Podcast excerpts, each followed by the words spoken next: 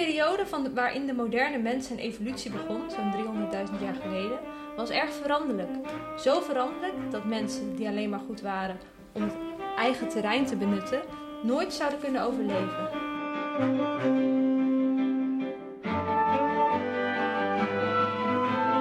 Welkom in ons dyslectische brein.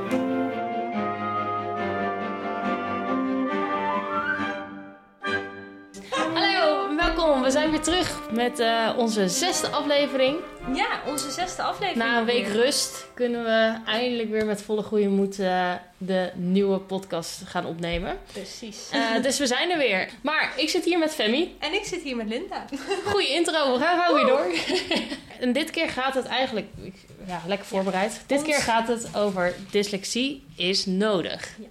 Dit, uh, we gaan reageren op een artikel wat uh, in de trouw stond op 2 juli. Precies toen wij dachten, we zijn er een weekje niet. Ja, toen dachten we even, even pauze. Nou, dat ja. heeft goed toen, uitgekomen. Toen dacht de trouw dus, oh shit, ze zijn er niet. Laten we gauw even een artikel erin gooien, de, zodat mensen nog steeds een uh, dyslexie is oké. Okay, de vertegenwoordigers van dyslexie precies. zijn weg. De, ja. Die status hebben we tegenwoordig, hè, Fem? Ja, precies. Nice. Op ieder geval, die geven we onszelf. Ja. En uh, het artikel gaat er dus over dat zonder dyslexie was de mens nooit zo ver gekomen. Dat is de titel van het artikel zelf. En om even te beginnen, beknopt samengevat, gaat het artikel er dus over dat, uh, zoals ik net al creatief een quote uit voorlas. Ik noem creatief omdat we het een beetje aangepast hebben, omdat het uh, een niet-dyslexie-vriendelijke zin was om voor te lezen. Verre van, zeg maar. Verre van. Um, uh, dus zoals ik net al uh, voorlas dus, dat, dat dyslexie niet een stoornis is, dat er iets misgaat bij de ontwikkeling, maar een noodzakelijk kwaad is geweest, wat voor de mensheid en de evolutie een onmisbaar onderdeel was. Daar gaat het artikel over. En dat vonden wij wel een hele... Ja, een mooie insteek ook. Ja. Dat, jij jij las hem net voor, leest hem net voor, lekker Lin. je las hem net voor en toen Eerst dacht ik, oh ja, dan krijg je zo'n suf wetenschappelijk artikel. Hoe gaan we hier ons doorheen ja. boksen? Want er staan dan veel lastige woorden in, et cetera. Maar het lukt uiteindelijk. En het pakt hem inderdaad echt op het feit van... Ja, als je te veel van één soort hebt... dan kan je niet je, uh, je, de grote potentie ja. bereiken die je als mens hebt. Precies. Het artikel gebruikt twee moeilijke woorden heel vaak. Dat is goed dus om daar even uit te proberen leggen. wij heel erg omheen te gaan. Maar uh, ik ga het ze toch even uitleggen. Ik ga het zo zeggen. Kijk, een voorbeeld is, hier wordt het voor het eerst in het artikel genoemd. We noemen het de weging tussen exploitatie en exploratie. Benutten en verkennen. Ieder levenssysteem is zoekende. Nou, en het gaat er dus om, je hebt de exploitatie. Dat zijn de mensen die hetgeen wat ze hebben uitbuiten. Dus de kennis die je hebt, die benut je. Ja. De materialen die je hebt, die benut je. En dan heb je de exploratie. Je hebt al, alles wat je hebt, kan je benutten. Maar die gaan juist op zoek naar weer andere dingen kan het efficiënter, kan het voedzamer, kan het dit, kan het dat. Ja, en wat ze daar ook in zeiden, is was ook heel erg van uh, de, wij, de dyslecten, dus de... Uh, exploratie. Exploratiekracht. Um, die denken ook veel langer termijn en zijn ook weer meer bezig met wat gebeurt er in de toekomst als we dit volhouden. Ja. Dus hoe kunnen we dat anders gaan doen en hoe kunnen we daarin probleemoplossend gaan Ja. werken. En de explor... Nee, Exploitatie. exploitatie. Ik ga dit helemaal nooit Ja, goed zeggen. Nee, maar we gaan hier Maar ook heel snel mee stoppen. Lijkt me een goed idee. Maar de, die anderen, die eh, zijn dus echt heel erg hier in het nu aan het leven. Dus dat is ook het grote verschil. Voor mij maakte, eh, toen dat werd uitgelegd in het artikel, dacht ik ook wel gelijk, oh ja, daar kan je heel goed makkelijk onderscheid in maken. Ja. De mensen die geen dyslexie hebben, die eh, zijn heel erg hier en nu. Wat hebben we nu? Welke dingen kunnen we gebruiken om Ja. nu eh, daarvan te profiteren? En de dyslecten zelf, die gaan verder dan dat. Precies. Of die hebben meer stofjes om dat te kunnen doen. Ja. Of ik weet niet En het is die combinatie. Het is niet dat je het ene wel hebt, dat je het andere niet hebt. Maar het is dus wel een soort oorzaak-gevolg volgens het artikel. Dat eh, omdat er dus een groep van de kudde zeg maar, zich moest ontwikkelen om door te zoeken, door te ontdekken, is bij hun het hier en nu en het oog op eh, het oog voor detail bijvoorbeeld afgezwakt. Ja, ja. En dat zorgt er bijvoorbeeld voor dat dat oog voor detail, nou ja, dus vervormd is. Zorgt er bijvoorbeeld voor dat we lezen moeilijk vinden. Maar het is niet in de kern eh, het heeft in de kern eigenlijk niet heel veel met lezen te maken. Maar Nee. door, nou ja, door hoe het onderwijssysteem is ontwikkeld, is dat hetgene wat je merkt. Ja, ik vind het ook wel leuk hoe dit artikel eigenlijk tegenreageert op het artikel wat we in de volgens mij in de tweede podcast hadden. Ja, of de Of de derde. Eén van die in ieder geval. Je ziet het hierboven een linkje straks verschijnen. Naar die, als je op YouTube kijkt tenminste. En anders succes met zoeken. nou, dan ga je naar twee of drie, maar daar reageren we op, de, eh, op de Ja. artikel waarvan ze zeggen dyslexie bestaat niet. Ja. Ehm, en dit belicht eigenlijk precies de andere kant. Het bestaat al heel lang juist. Het is een, een, een ja... Een noodzakelijk kwaad. Ja, nou ja, Ja. mooie. Ehm, Conclusie. Ja, precies. Eh, nou, zullen, we gewoon lekker door het artikel heen gaan? Ja, Ja, ik Wat- ga... ja, je, je pakt er wat st- stukjes uit en Ja, daar ga- reageren we dan ja, op. hè? ik ga hier en daar wat dingen voorlezen. Dus dit wordt heel leuk. Een dyslect gaat voorlezen, jongens. Ja, good luck. Een, een artikel. dus het maar wel een dyslect die veel leest. Dus ja, oké. En we hebben hem al, ik heb hem al een keer aan jou voorgelezen. Dus als je nou mocht denken als dyslect van... ja, maar zo makkelijk lees ik niet eens. Dus ik, weet niet wat ze nou... Ik heb er mijn beroep van gemaakt, jongens. Ja. Sorry. Oké. Daarom laat ik het jou voorlezen. Ga je Even gang. de intro. Dyslexie is geen cognitieve kracht, zegt sociaal wetenschapper Helene Taylor. Volgens haar heeft het, heeft het de succesvolle evolutie van de mens mogelijk gemaakt. En eh, even kijken. Kijk, eh, wie praat of schrijft over dyslexie, heeft het meestal over een aandoening of een stoornis, op zijn minst. Eh, op zijn minst een probleem. Maar dat is het helemaal niet, zegt Brits sociaal wetenschapper Helene Taylor. Het is geen aandoening of stoornis, maar een andere vorm van co- cognitie. En dan cognitie, een moeilijk woord wat je jammer genoeg steeds vaker hoort, is gewoon een ander, ander woord voor intelligentie. Ja. Nou, en wat eh, Taylor dus aangeeft, is dat ehm, eh, dyslexie een andere vorm van cognitiviteit is, dus intelligentie, dan niet-dyslexie. Dus inderdaad, ehm, eh, de kracht, elke kracht heeft een zwakte. Waar onze kracht ligt, daar ligt de kracht, en daar hebben we ook een zwakte. En die zwakte is de kracht weer van een ander. Wat zo mooi samenwerkt. Precies. En zij geeft dus ook als voorbeeld van eh, dat dyslexie bijzondere talenten kunnen hebben, was duidelijk. Je vindt dyslectici onder beroemde wetenschappers, kunstenaars, architecten en ingenieurs. Er is een bekend verhaal van een man, Mark Rowe. Ik hoop dat ik zijn naam goed uitspreek. Anders zal je het vast niet horen. Nee, dus. ik denk niet dat hij boos wordt. Eh, die nauwelijks door zijn examens kwam, maar toch een beurs kreeg. En die nu briljant chi- chirurg is. En waarom is hij briljant? Omdat hij voordat hij een, oper- eh, voordat hij een operatie... Voordat hij... Oh, omdat hij voor een operatie alle mogelijke manieren om die uit te voeren visualiseert. De dyslectici zijn goed in, de, in het globale denken, het grote geheel zien. Dat is een cognitieve kracht. En daar staat een cognitieve zwakte tegenover. Oog voor detail, het hier en nu, de kleine lettertjes. Ja, Dus daar geeft ze dus ook aan van ja, dat is onze zwakte. contrast. Ja. En die zwakte zorgt er natuurlijk voor dat we, nou ja, dat we bepaalde dingen, ja, Zoals lezen, schrijven. heel sterk punt. ja, toch? Ja, dus het komt eigenlijk weer terug op die manier van... Ja, alleen wordt het dan nu wat eh, inhoudelijk uitgelegd dan dat wij dat doen. ja. Wat, wel goed, wat wel goed is natuurlijk als, onder, eh, als inhoud van wat wij hier aan het doen zijn... en waar we, waarom we die podcast ook maken... is precies om deze reden. Ja, Van ehm, uiteindelijk, zeg maar, het is niet eh, de intelligentie die lager ligt. Het is, we, we werken op een andere manier. Zoals Mhm. hij, die chirurg is het, hè? ja, Die visualiseert alle mogelijkheden en alle opties. Ehm, dat is iets wat voor hem werkt en wat hij heeft te kunnen toepassen in zijn werk om eh, nou, het uiterste eruit te kunnen halen. ja, ze heeft het dan ook inderdaad over lokale denkers. Dus de niet-dyslecten en globale denkers, de Oh ja. wel-dyslecten. En als voorbeeld geeft zij wat wij een heel leuk voorbeeld vonden, namelijk een bijenkorf. Oh Want je ziet het dus ook, je ziet het niet alleen bij mensen terugkomen, je ziet het dus ook bij eh, insecten, waaronder de bij. Ehm, dus eh, even kijken. Het gaat er dus om dat dyslexie eigenlijk een vorm van arbeidsspecialisatie, arbeidsverdeling en arbeidsspecialisatie is. Eh, een vorm van arbeidsverdeling. Arbeidsverdeling is een specialisatie die je niet alleen bij de mens, maar bijvoorbeeld ook bij sociaal levende insecten terugziet. Terwijl een deel van het bijenvolk zich toelegt op het verzorgen van de korf en het nageslacht, gaat een ander deel op zoek naar nieuwe voedselbronnen. En biologen hebben, en biologen hebben vastgesteld dat die verkenners, die dus eh, globale, eh, hoe heet dat ook alweer? De, die globale denkers zijn, die dus op onderzoek uitgaan, die exploratie hebben, dat dat ongeveer 5 tot 20 procent van het bijenvolk is. Wat Hoeveel heel grappig is. Hoeveel procent van de mensen waren ook alweer dyslectisch? Ja, exact hetzelfde. Precies. Dus op die fiets, bijen zijn ook dyslectisch. Ja, Zonder aanhalingstekens, Ja. met die aanhalingstekens. bijen zijn ook dyslectisch. vet man. Ik hoop dat eh, de, de queen bee ook eh dyslectisch Precies, is. ja.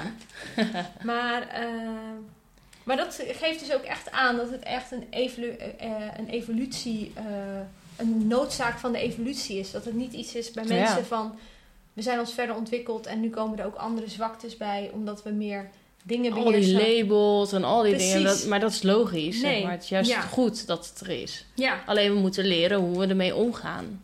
Er is een evolutionaire druk geweest die, om die arbeidsverdeling tot stand te brengen, zegt Taylor. We hebben die verschillen nodig gehad om te kunnen overleven in, onze in de omstandigheden. Ja, dan gaan we door naar deel 2. Krantkraak, krantkraak. Er is nog, en het is nog steeds zo, want nu zijn de omstandigheden nog steeds vera- veranderlijk.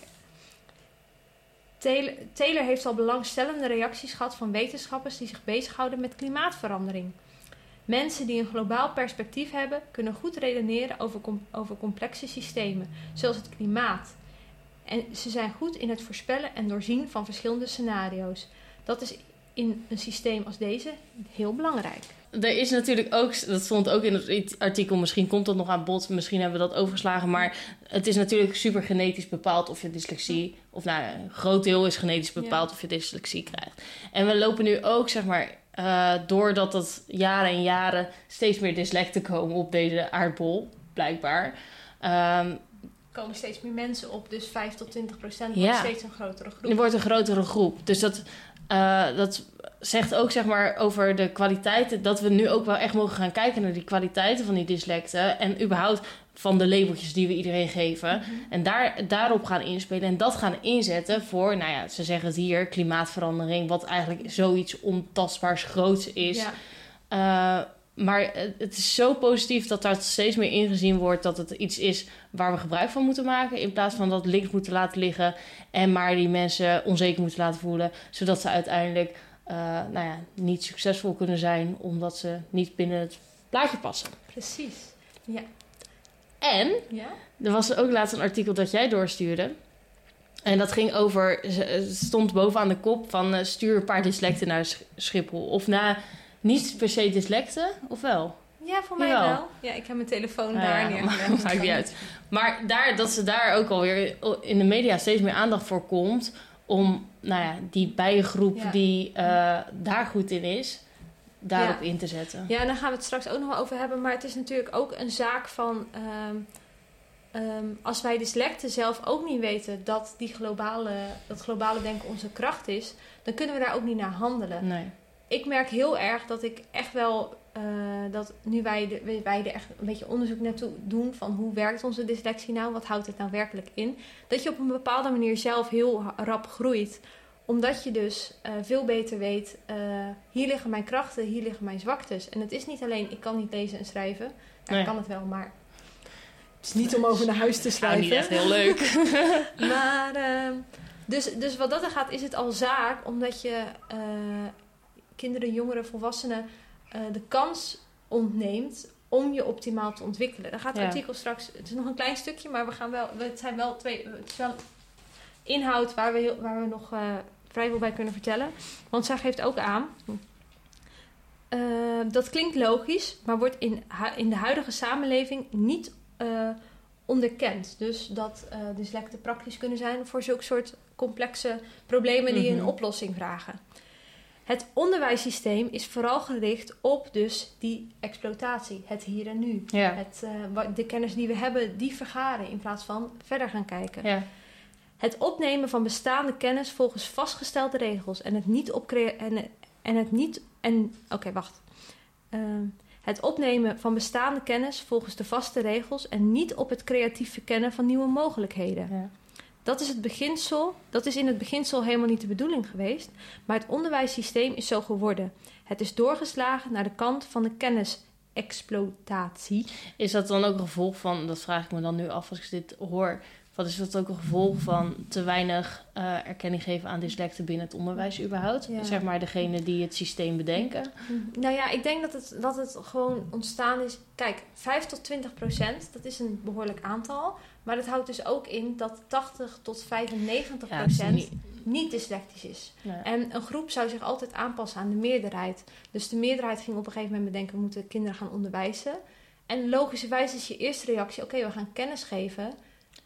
Zeker, ja, Precies. omdat... Maar bijvoorbeeld Ja. voor een dyslect zou het dus aan, als we uitgaan dat alles in dit artikel zeg maar klopt, daar gaan we in deze aflevering dus vanuit, want daar reageer, op Ja. die manier reageren we erop. Wil niet zeggen dat het zo is, maar dat is wel onze insteek voor nu. Eh, maar zeg maar, als je naar dit artikel kijkt, dan is, zou dus voor een dyslect veel beter zijn dat je niet de informatie verkondigt en absorbeer het maar, maar dat je ze handvaten geeft en dat ze aan de hand, aanleiding daarvan zelf gaan onderzoeken en Ja. dus zelf het gaan ontdekken. Want ook alleen dan blijft het, blijft het hangen bij... Precies. Vorige aflevering gaven we ook al aan, een dyslect, dyslect leert vanuit ervaring. Dus eh, als je woensdag er niet bent, loop, neem de dyslect even mee op dinsdag. Laat zien wat jij op woensdag doet, zodat hij het over kan nemen. Ja. In plaats van dat je hem een memo geeft, dit moet je op woensdag gaan doen. Ja, en dan is één, één grote error. Precies, dus dat zie je nu terug ook in dit artikel. Oh, maar trouwens, ehm, jij hebt op middelbare school is... Heb jij toch op de vrije school gezeten? Ja, inderdaad. Ik heb op de vrije school gezeten in Rotterdam. En ehm, dat, geeft, we- dat, dat is een andere onderwijsvorm natuurlijk, de vrije school. En eh, toen we dit artikel lazen, zei ik ook gelijk... Oh, maar dit is waarom de vrije school voor mij zo'n goede keuze was. Want eh, de vrije school heeft ten eerste de reden dat ik voor de vrije school was... twee keer zoveel eh, CKV-uren dan de gemiddelde middelbare Ja. school. Maar je begint ook elke dag met twee uur periodeonderwijs. En periodeonderwijs is dat je dus drie weken achter elkaar een thema hebt, een onderwerp waar je over eh, gaat leren. Ja. En dat kan alles zijn, het kan alle vakken, En start je daar dan elke dag mee? elke dag. Oh ja, Eerste twee uur is dat periode. is wel tof. Want Ja. Je hebt gewoon één, één focus, zeg maar, voor Ja. een x-aantal weken. Ja, drie Ja. weken is het. En dan gaat de leraar gewoon vertellen. En jij maakt aantekeningen en dan krijg je een periodeschrift. En dat is een schrift met gewoon tekstpagina's en witte pagina's. En daar ga je dus in tekenen, schrijven, uitbeelden. Je mag er, kan er knipsels in plakken. Je mag, wordt helemaal vrijgelaten in hoe je je periodeschrift invult. Zolang je het maar een beetje mooi probeert te maken. En op die manier maak je dus eigenlijk je eigen lesstof. Dus je gaat veel meer zelf op ontdekking. En ook heel veel dingen die me zijn bijgebleven van de middelbare school... heb ik in periodelessen behandeld Ja. gekregen. Ja, ik weet, eh, nu je dit benoemt, denk ik ook echt van... eh, op de basisschool hadden wij op een gegeven moment een meester die ehm, iets van een geschiedenisles ging eh, uitleggen. En hij deed dat heel verhalend. Dus het was iets met boemboemstokken. Het was met ontdekking reizen in ieder geval. Mhm. En wij als Europezen kwamen dan ergens in Afrika aan. En ehm, die begrepen niet wat pistolen waren. Omdat zij waren Ja, niet zo op die manier ontwikkeld als bij ons, zo heel anders. En ehm, dat ze dat boemboemstokken noemden. En hij deed dat dus een paar keer zo een beetje boemboemstokken voor, Ja. zeg maar, met zijn handen ook. En tot de dag, ik denk dat is in groep ik, ja, vier, vijf, vijf denk ik geweest. En tot de dag op vandaag weet ik dat verhaal nog een beetje. Ja. Maar de essentie, ik snap, ik snap heel goed waar het over ging. Zonder dat het stuk gestopt was. Maar het werd verhalend verteld. Ja. Daardoor bleef het hangen. En nou ja, dat is eigenlijk ook weer die kracht van storytelling. De kracht van dingen herhalen op die manier. want dan ga je zelf de informatie eruit halen. Dus dan is het zelf ontdekken. Dus het is wel degelijk mogelijk voor dyslecten om gewoon in het onderwijssysteem te functioneren. Alleen de meeste onderwijsvormen zijn gewoon niet gemaakt op het globale Nee. denken. Puur Ja. op het lokale denken. En dat schrijft Taylor dus ook in het artikel, of in ieder geval, dan wordt ook genoemd. Dat maakt het voor dyslectici moeilijk hun talenten volledig te benutten. Je blijft je altijd de mindere voelen. Dat is, dat is nare. Veel dyslectici komen in problemen. Dyslectici zijn oververtegenwoordigd in gevangenissen. We moeten ophouden met mensen in de verkeerde richting te duwen. Hun talenten gaan zien. We hebben ze hard nodig. Ja, Dus, en ja. het komt natuurlijk dat oververtegenwoordigen in de gevangenissen... komt natuurlijk ook gewoon omdat heel veel dyslecten stranden op... Die komen nergens, die, kunnen, die krijgen het niet voor elkaar om in een studie in te stromen. Omdat ze zogenaamd ja, dom zijn. ja. Of, of ja, niet mee kunnen met het onderwijs op, dat Ja. het op die manier wordt gegeven. Omdat ze niet binnen het lokale denken passen. Dat, En dat is eigenlijk waar we op elke aflevering ongeveer op terugkomen. Hè? Dat, dat, dat dat onderwijs, hoe, hoe het daar wordt belicht. En natuurlijk is het niet alleen onderwijs, want het is ook wat krijg je thuis mee, welk zelfvertrouwen heb je voordat je naar Ja. school gaat, et cetera. Maar het is altijd wel een soort loop van, oké, on- onzekerheid, eh, niet passen binnen, binnen de norm. Dus je moet andere dingen gaan ontwikkelen. Ja. En dan is de vraag maar, krijg je die ruimte, voel je die ruimte? Ja. En zie je je eigen talenten op een gegeven moment in. Ja. ja, en het is op zich ook wel logisch dat dan bijvoorbeeld het onderwijs vooral op de lokale denkers is gericht. Want wat we net ook al zeiden. En daar is ook niks verkeerd mee Nee, natuurlijk. Als 20% van de mensen dyslectisch is, dan blijft er 80% van de mensen een lokale denker, Ja. dus, zeg maar. Dus dat is op zich ook wel logisch. Maar het zou toch zonde zijn als inderdaad mensen met krachten en talenten die juist nodig zijn omdat ze zo anders zijn dan al die andere krachten en talenten. Het zou toch meer dan zonde zijn als die talenten allemaal verloren gaan omdat we niet aan aandachtsverdeling kunnen doen. Nee, en het is ook Wat jij zegt met die vrije school. Ik ga nu door je heen praten, Nee, sorry. nee, nee, nee, nee, maar ik had ook niet rustig. Met die met vrije school, van waar, waarin het dus open is hoe jij je informatie verwerkt. Het zou ook op de basisschool moeten zijn. Dit zijn manieren om dingen te kunnen leren. Op verschillende manieren kinderen onderwijzen. Uh, maar de, en dan de inhoud zo globaal halen, zodat ze er zelf mee aan de slag kunnen. En kan je die, dan is de volgende vraag: kan je die verantwoordelijkheid aan een kind van vier geven? Dat is Ja. even de vraag. Maar uh, zeker met lesstof zoals geschiedenis, natuurkunde, et cetera, dat is best wel. Uh, kan je heel verhalen vertellen. Kijk, hoe je moet leren schrijven, dat is even een ander stuk. Of hoe je moet leren lezen. Ja, daar kan je niet echt in eigen, eigen invulling aan geven. Maar ik denk dat daar ook echt een heel groot deel van ontwikkeling zit binnen het onderwijs. Ja, en het is natuurlijk ook zo, je hebt ook een vrije basisschool en een vrije kleuterklas. Maar je oh, hebt bijvoorbeeld ook dat kende ik nog niet. Uh, Montessori-onderwijs, je hebt Jena-plan, je hebt heel veel Montessori ken ik wel inderdaad. Ja, dit is ook heel erg uh, op het uh, visuele, ja, gewoon heel anders ingesteld dan ja. het, al, het reguliere basisonderwijs of middelbare schoolonderwijs. Dus uh, er zijn wel degelijk andere vormen van onderwijs die bijvoorbeeld voor een dyslect beter zouden kunnen aansluiten. Maar dus als jij vier bent, dan moeten je ouders voor jou al een onderwijsvorm kiezen. En vaak weet je dan gewoon nog je weet dan nog niet. Dus kijk, tuurlijk, als jij bekend bent met dyslexie, dan kan je er echt wel wat dingen uithalen dat je denkt, ik denk dat mijn kind een dyslect is. Maar zeker weten doe je het niet. En dat zijn alleen eigenlijk waarschijnlijk de of gespecialiseerde of, ge, of dyslectische Maar het ouders. is ook niet te doen. Het is niet te Nee. doen om voor elk kind een apart onderwijssysteem te creëren. Nee, precies. En je kan ook moeilijk als je drie kinderen hebt. Nou, jij gaat naar een Jena-plan school, want dat is best voor jou. Jij gaat naar de vrije school, dat is best voor jou. En jij functioneert best op regulier onderwijs. Je fiets je helemaal de blubber. Nee, ja, nee, het is een algemeen iets wat, Nee. wat gewoon breder um, opengetrokken mag worden. Maar het zou, ja, het, het eigenlijk zou gewoon in het reguliere onderwijs er meer ruimte voor. Ook, want het kan ook voor de lokaal denkende kinderen geen kwaad om af en toe getriggerd te worden om globaal te denken. Ja, en, en wat ze daar ook natuurlijk in zeggen is die samenwerking, dat dat zo belangrijk is. Ja. Ik weet, je kreeg een project en moest je gaan samenwerken. Nou, die samenwerking ging voor geen meter. Omdat je een bepaald... eh, je, je moest dan iets bereiken. Ik weet niet hoe jouw samenwerkingen waren, maar Ja. ik vond het vreselijk. Want ik voelde me altijd heel verantwoordelijk, omdat Ja. ik altijd heel hard moet werken om iets voor elkaar te krijgen. Dus als de rest niet meegaat, ja, hallo jongens, ga eens even wat doen. Terwijl waar, waar ik misschien wel drie weken mee bezig was, omdat het heel erg eh, lokaal noemde je Ja. het, hè? Ja, dat is best wel een mooie verwoording. Heel erg eh, lokaal gericht was. Dus wat nu. eh, duurde het voor mij was het voor mij lastiger om daarin te functioneren. Ja. Dus ik moest veel harder werken om dat voor elkaar te Ja. krijgen. Terwijl zij deden de laatste twee weken, of de laatste week, deden ze even alles aan elkaar zetten. En het was nog tien keer beter dan ik. Want ik had eigenlijk nog net iets meer tijd voor nodig, bij wijze Ja. van. Nee, want dat gaat maar besef even steeds voordat je op een middelbare school zit en je weet al van goh, ik ben als dyslect beter in het onderzoeken, in het in de toekomst Dat kijken. zou geweldig zijn. En de, mijn, de rest van mijn groepje is juist beter in het hier en nu. Weet je wel, hoe gaan we dit benutten? Weet je wel, kan Ja. ik het uitplannen? Kan ik het verdelen? Kan ik het regisseren, zeg Ja. maar? En dat jullie dan meer, weet je wel, dus dat. dat. Er zit eigenlijk een stap voor dat je gaat samenwerken die er overgeslagen wordt. Waar ben jij goed in? Precies. Wat zijn jouw kwaliteiten? Wat zijn jouw valkuilen? Waar, wat, waar, wil, je hu- hulp, hulp- waar wil je hulp bij? Ja, Ehm, eh, dat, mag meer benoemd worden. En Dat dan hadden we natuurlijk ja. vorige, vorige week of twee weken terug. Het is echt vreselijk. We We gaan ook zo afronden, want we zijn echt we zijn heel lang bezig.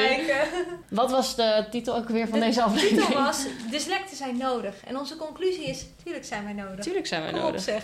Hey. Nou, mocht je deze eh, podcast luisteren, dan vinden we het altijd leuk om, als je als dyslect je eigen verhalen wilt delen met ons. Wij zijn heel actief op Instagram, TikTok. eh, daar kan je ons beter niet op vinden, want nou, je kan ons vinden, maar er staat niks op. Ehm, dus Instagram zou het heel fijn vinden als jullie iets op deze aflevering willen reageren en eh, dat laten weten. Eh, sterren geven op Apple Podcasts en Google Podcasts. Daar kan je dus ratings geven. Dat zou top zijn. Nou ja, voel je vrij om te reageren op alle platforms waar je ons kan vinden. En eh, heb je diepgaandere vragen of eh, wil je gewoon eh, tips van ons, dat mag ook altijd. Ja. Ik zeg niet dat ze nuttig zijn, maar je kan het altijd proberen. Oké, dan kan dat via onze mail ons.d.brein.gmail.com. En volgende week, eh, we zijn afgelopen dagen, weken overspoeld met reacties van mensen. Ook van mensen die we helemaal niet kennen, dus dat vinden we ook heel leuk. Best Ja. wel veel zelfs. En aardige mensen die hun verhaal met ons wilden delen. En die ook vragen aan ons stelden. En eh, we hebben een, eh, een, eh, een subtiele collectie van die vragen en verhalen verzameld. En daar gaan wij volgende week op reageren. Op reageren. Dus luister dan vooral ook. En nou, tot volgende week. Tot volgende week. Doeg!